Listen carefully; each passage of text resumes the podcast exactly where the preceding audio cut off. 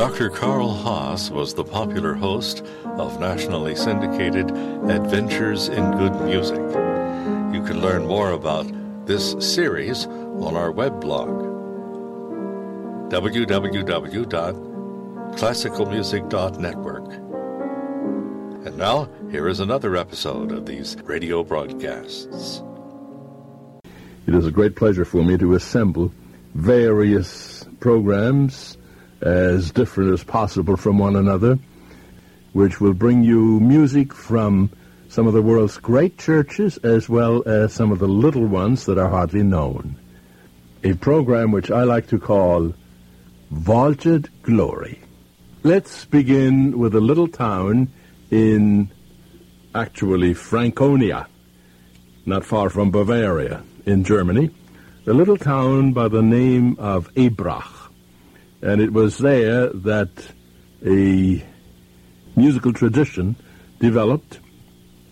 In fact, there were organs in the in the little monastery there for the purpose of playing polyphonic music, and they this former abbey church still has the two organs, which were then augmented for the purpose of uh, recordings and concerts by two portable organs. So we're going to ha- hear music for four organs.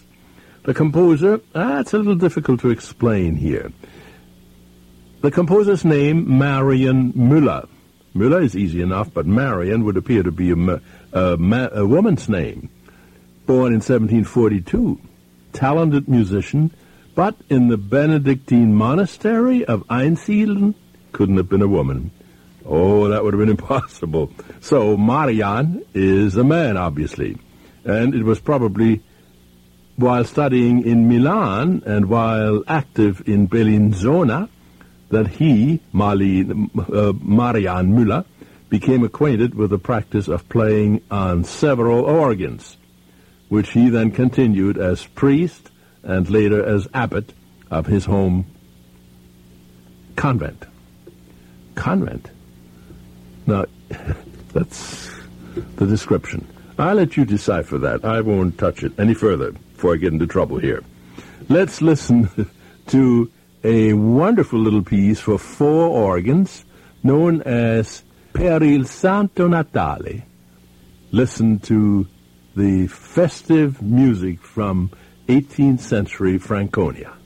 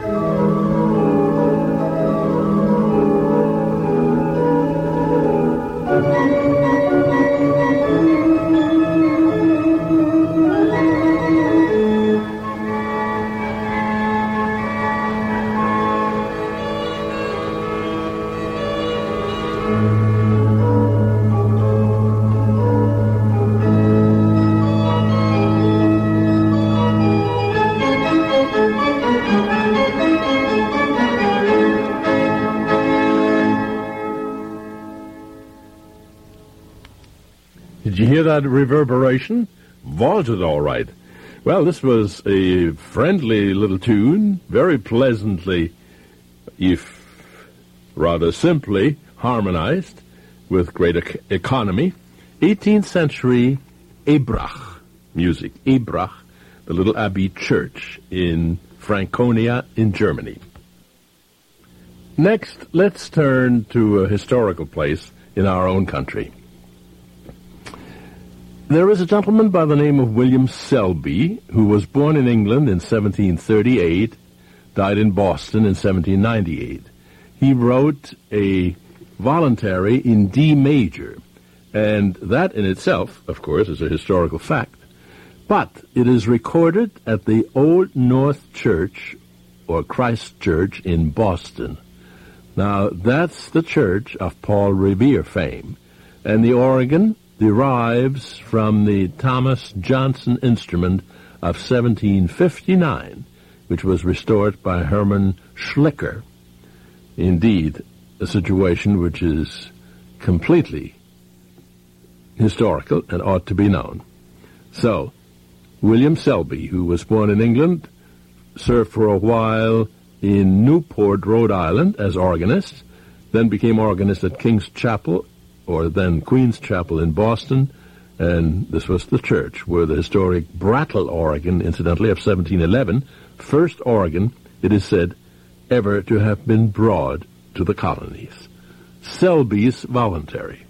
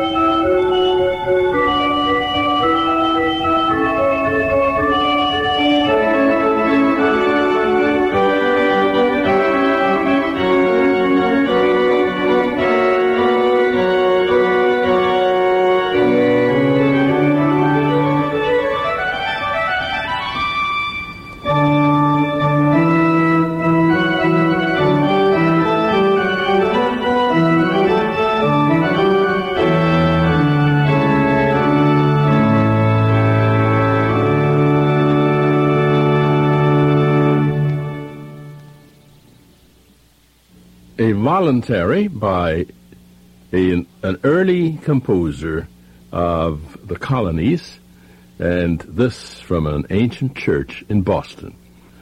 Let's move on to Rome this time and to a solemn high mass which was recited, sung in St. Peter's for the feasts of the holy apostles Peter and Paul in 1985, a short while ago.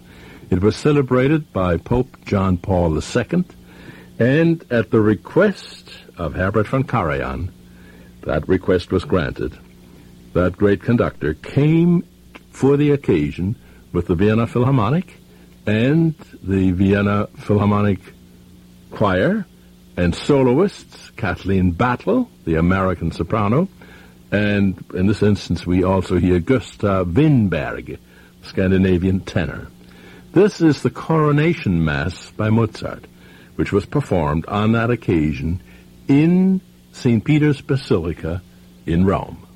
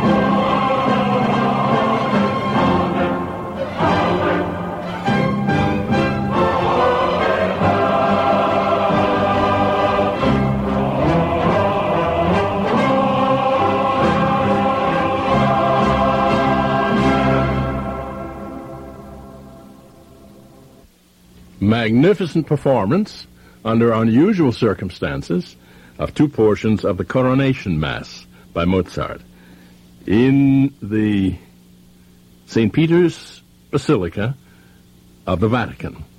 Herbert von Karajan, the Vienna Philharmonic, the Vienna Singing Society, and the soloists, being in this instance Kathleen Battle, Trudeliese Schmidt, Gustav Winbergh, Ferruccio Furlanetto, and all of this for the purpose of trying to justify the title. It is music of a vaulted place of worship. The music itself, this also should be realized, was written by Mozart in 1779, and it took its name, Coronation, from the annual ceremony occurring on the fifth Sunday after Pentecost, which recalls the original crowning in 751 of the statue of the Virgin in the church of Maria am Plain near Salzburg. And the, re- the church resounded with Mozart's coronation mass, then as on this occasion that we just heard, not as a musical adornment of the service, but rather organically integrated into and serving the celebration of the Mass itself. And the novelty of this event in 1985 was not a source of distraction from the true essence of the ceremony in St. Peter's, but it was possible for all partaking in the celebration of the Mass to hear in their hearts the echo of the words, This is the Lamb of God Happy are those who are called to his supper. Vaulted glory, music from various places of worship, both large and small. Next, let's go to Holland. Beautiful churches in Holland, and the one that I happen to like particularly is in the little town of Zwolle. Z-W-O-L-L-E, that's the eastern part of Holland. And, uh, oh, at last count, it had uh, not too many inhabitants. I would say probably around uh, 80 some thousand. It's really known for its shipbuilding yards. Oh, but there's also a magnificent church known as St. Michael's, and it dates from the 15th century. And from this church, we hear and played on the organ of the great church of St. Michael in Zwolle, we hear a composition by Bach the builder of that organ, Arp Schnitger, and also Franz Kaspar Schnitger. Now, this was built between 1719 and 1721. Think of it. Not changed.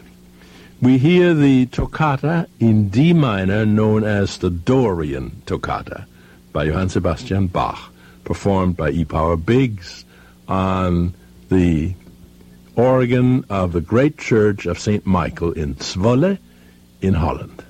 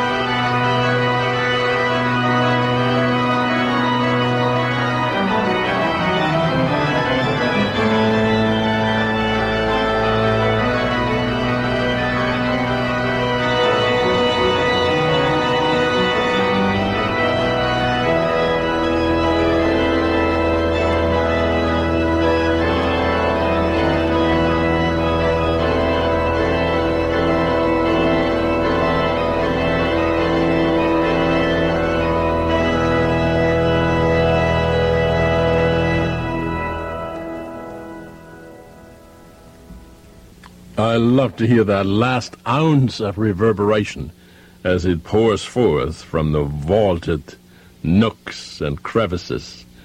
This was the D minor toccata of Johann Sebastian Bach, known as the Dorian.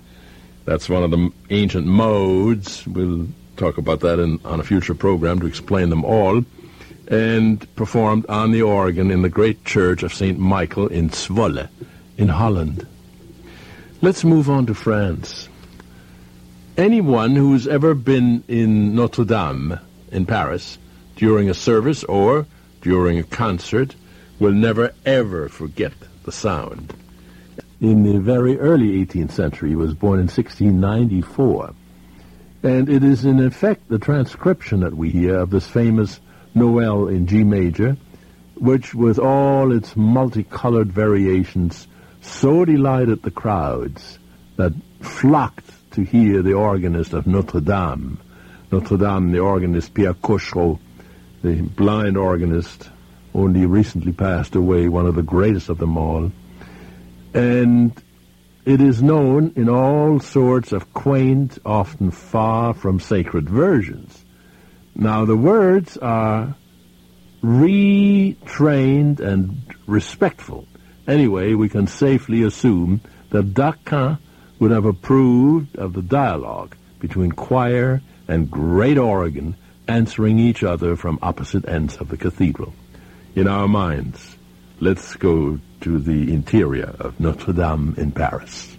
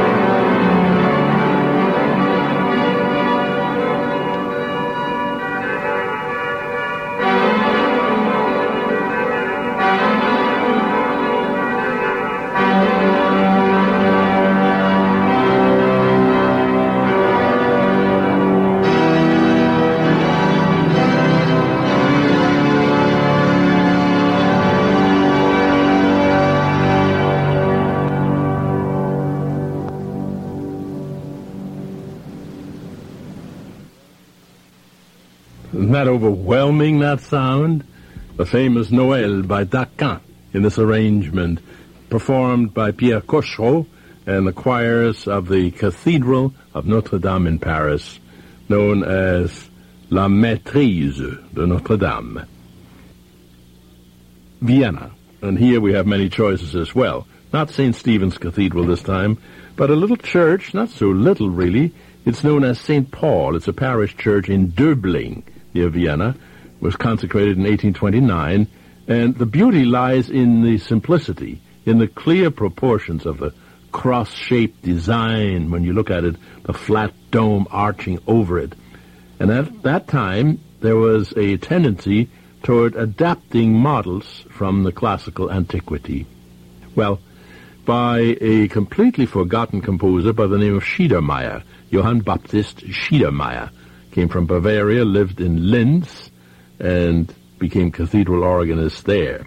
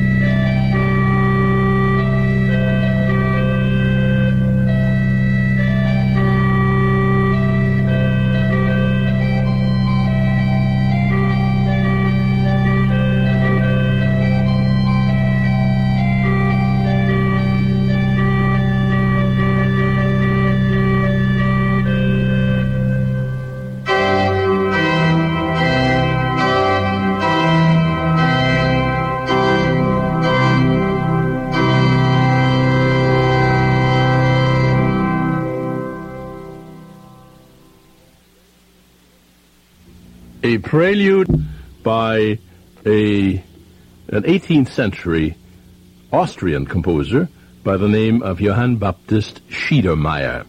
And this was performed on the organ of the parish church of St. Paul in Döbling, near Vienna. Well, there is so much to go and so little time to do it. The riches are endless. I hope you're enjoying them. Finally, let me invite you to come with me in spirit to England. Yes, to London and Westminster Abbey. Now, here we find an organ which has served many, many purposes musical, political, social, all kinds of them. So many composers have written for it, so many great distinguished organists have played on it. I'm thinking now of one of the composers of France, Louis Vierne, V-I-E-R-N-E, who was one of the most important pupils of Widor, succeeded him as organist of Saint-Sulpice in 1900, became organist at Notre Dame as well. And he published quite a few compositions of fantasies, and the character piece that I have in mind now is known as Carillon de Westminster, a carillon of Westminster. And it comes from the third of a suite, of a set of suites of that kind. It's dedicated to the manufacturer of the chimes of Big Ben and sound a few yards away from Westminster, you will hear certainly Simon Preston, the great organist of the Abbey, and Vierne uses the quarter-hour chimes in a different order, presumably to give a better musical line. From a quiet, hazy beginning, their sound grows to a triumphant pealing, as you will hear. Westminster Abbey.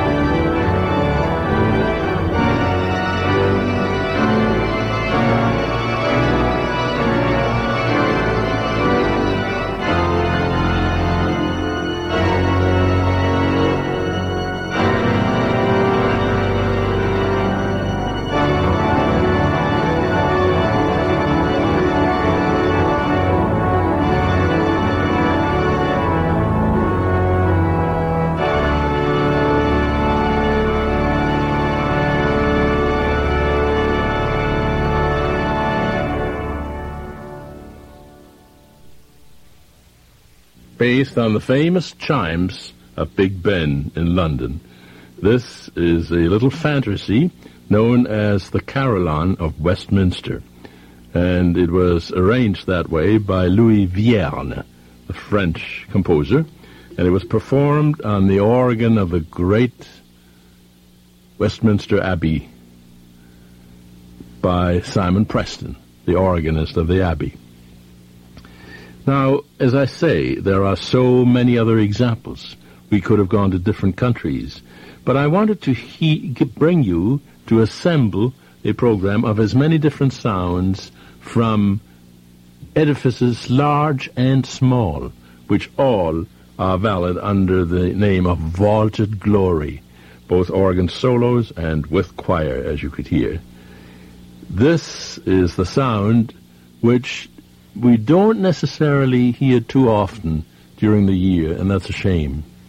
Because when compositions like this are performed, we don't need to look for very special occasions.